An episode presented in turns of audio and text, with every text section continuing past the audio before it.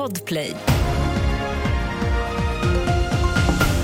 Det här är senaste nytt. En allvarlig lastbilsolycka har inträffat på E4 vid Södertälje.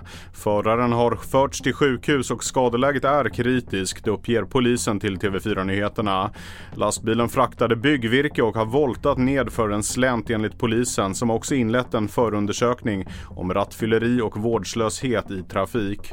Olyckan som skedde i norrgående riktning gör det väldigt svårt för trafikanter att passera platsen och vägen kommer stängas av helt under berg bärgningsarbetet. Sverige måste ta sitt ansvar och hjälpa de afghaner, bland annat tolkar som jobbade för Försvarsmakten i Afghanistan till säkerhet. Det skriver fyra Afghanistan-veteraner på DN Debatt idag. Det är två år sedan Sverige avslutade evakueringsinsatsen efter talibanernas maktövertagande.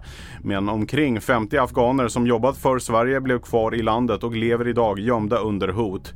Veteranerna kräver att regeringen fattar ett beslut så att de kan komma till Sverige. Den norske skidskyttestjärnan Sturla Holm Lägreid stoppas från massstarten på söndagen. Detta efter att han ska ha avlossat ett vådaskott på sitt hotellrum under så kallad torrträning.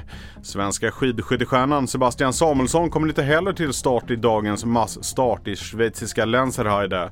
Samuelsson testade positivt för covid-19 i fredags. Mer nyheter hittar du på tv4.se.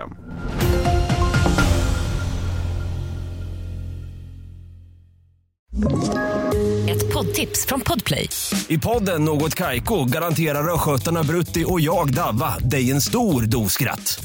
Där följer jag pladask för köttätandet igen. Man är lite som en jävla vampyr. Man har fått lite blodsmak och då måste man ha mer.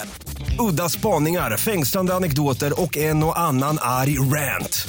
Jag måste ha mitt kaffe på morgonen för annars är jag ingen trevlig människa. Då är du ingen trevlig människa, punkt. Något Kaiko, hör du på Podplay. Därför arkadeinerna.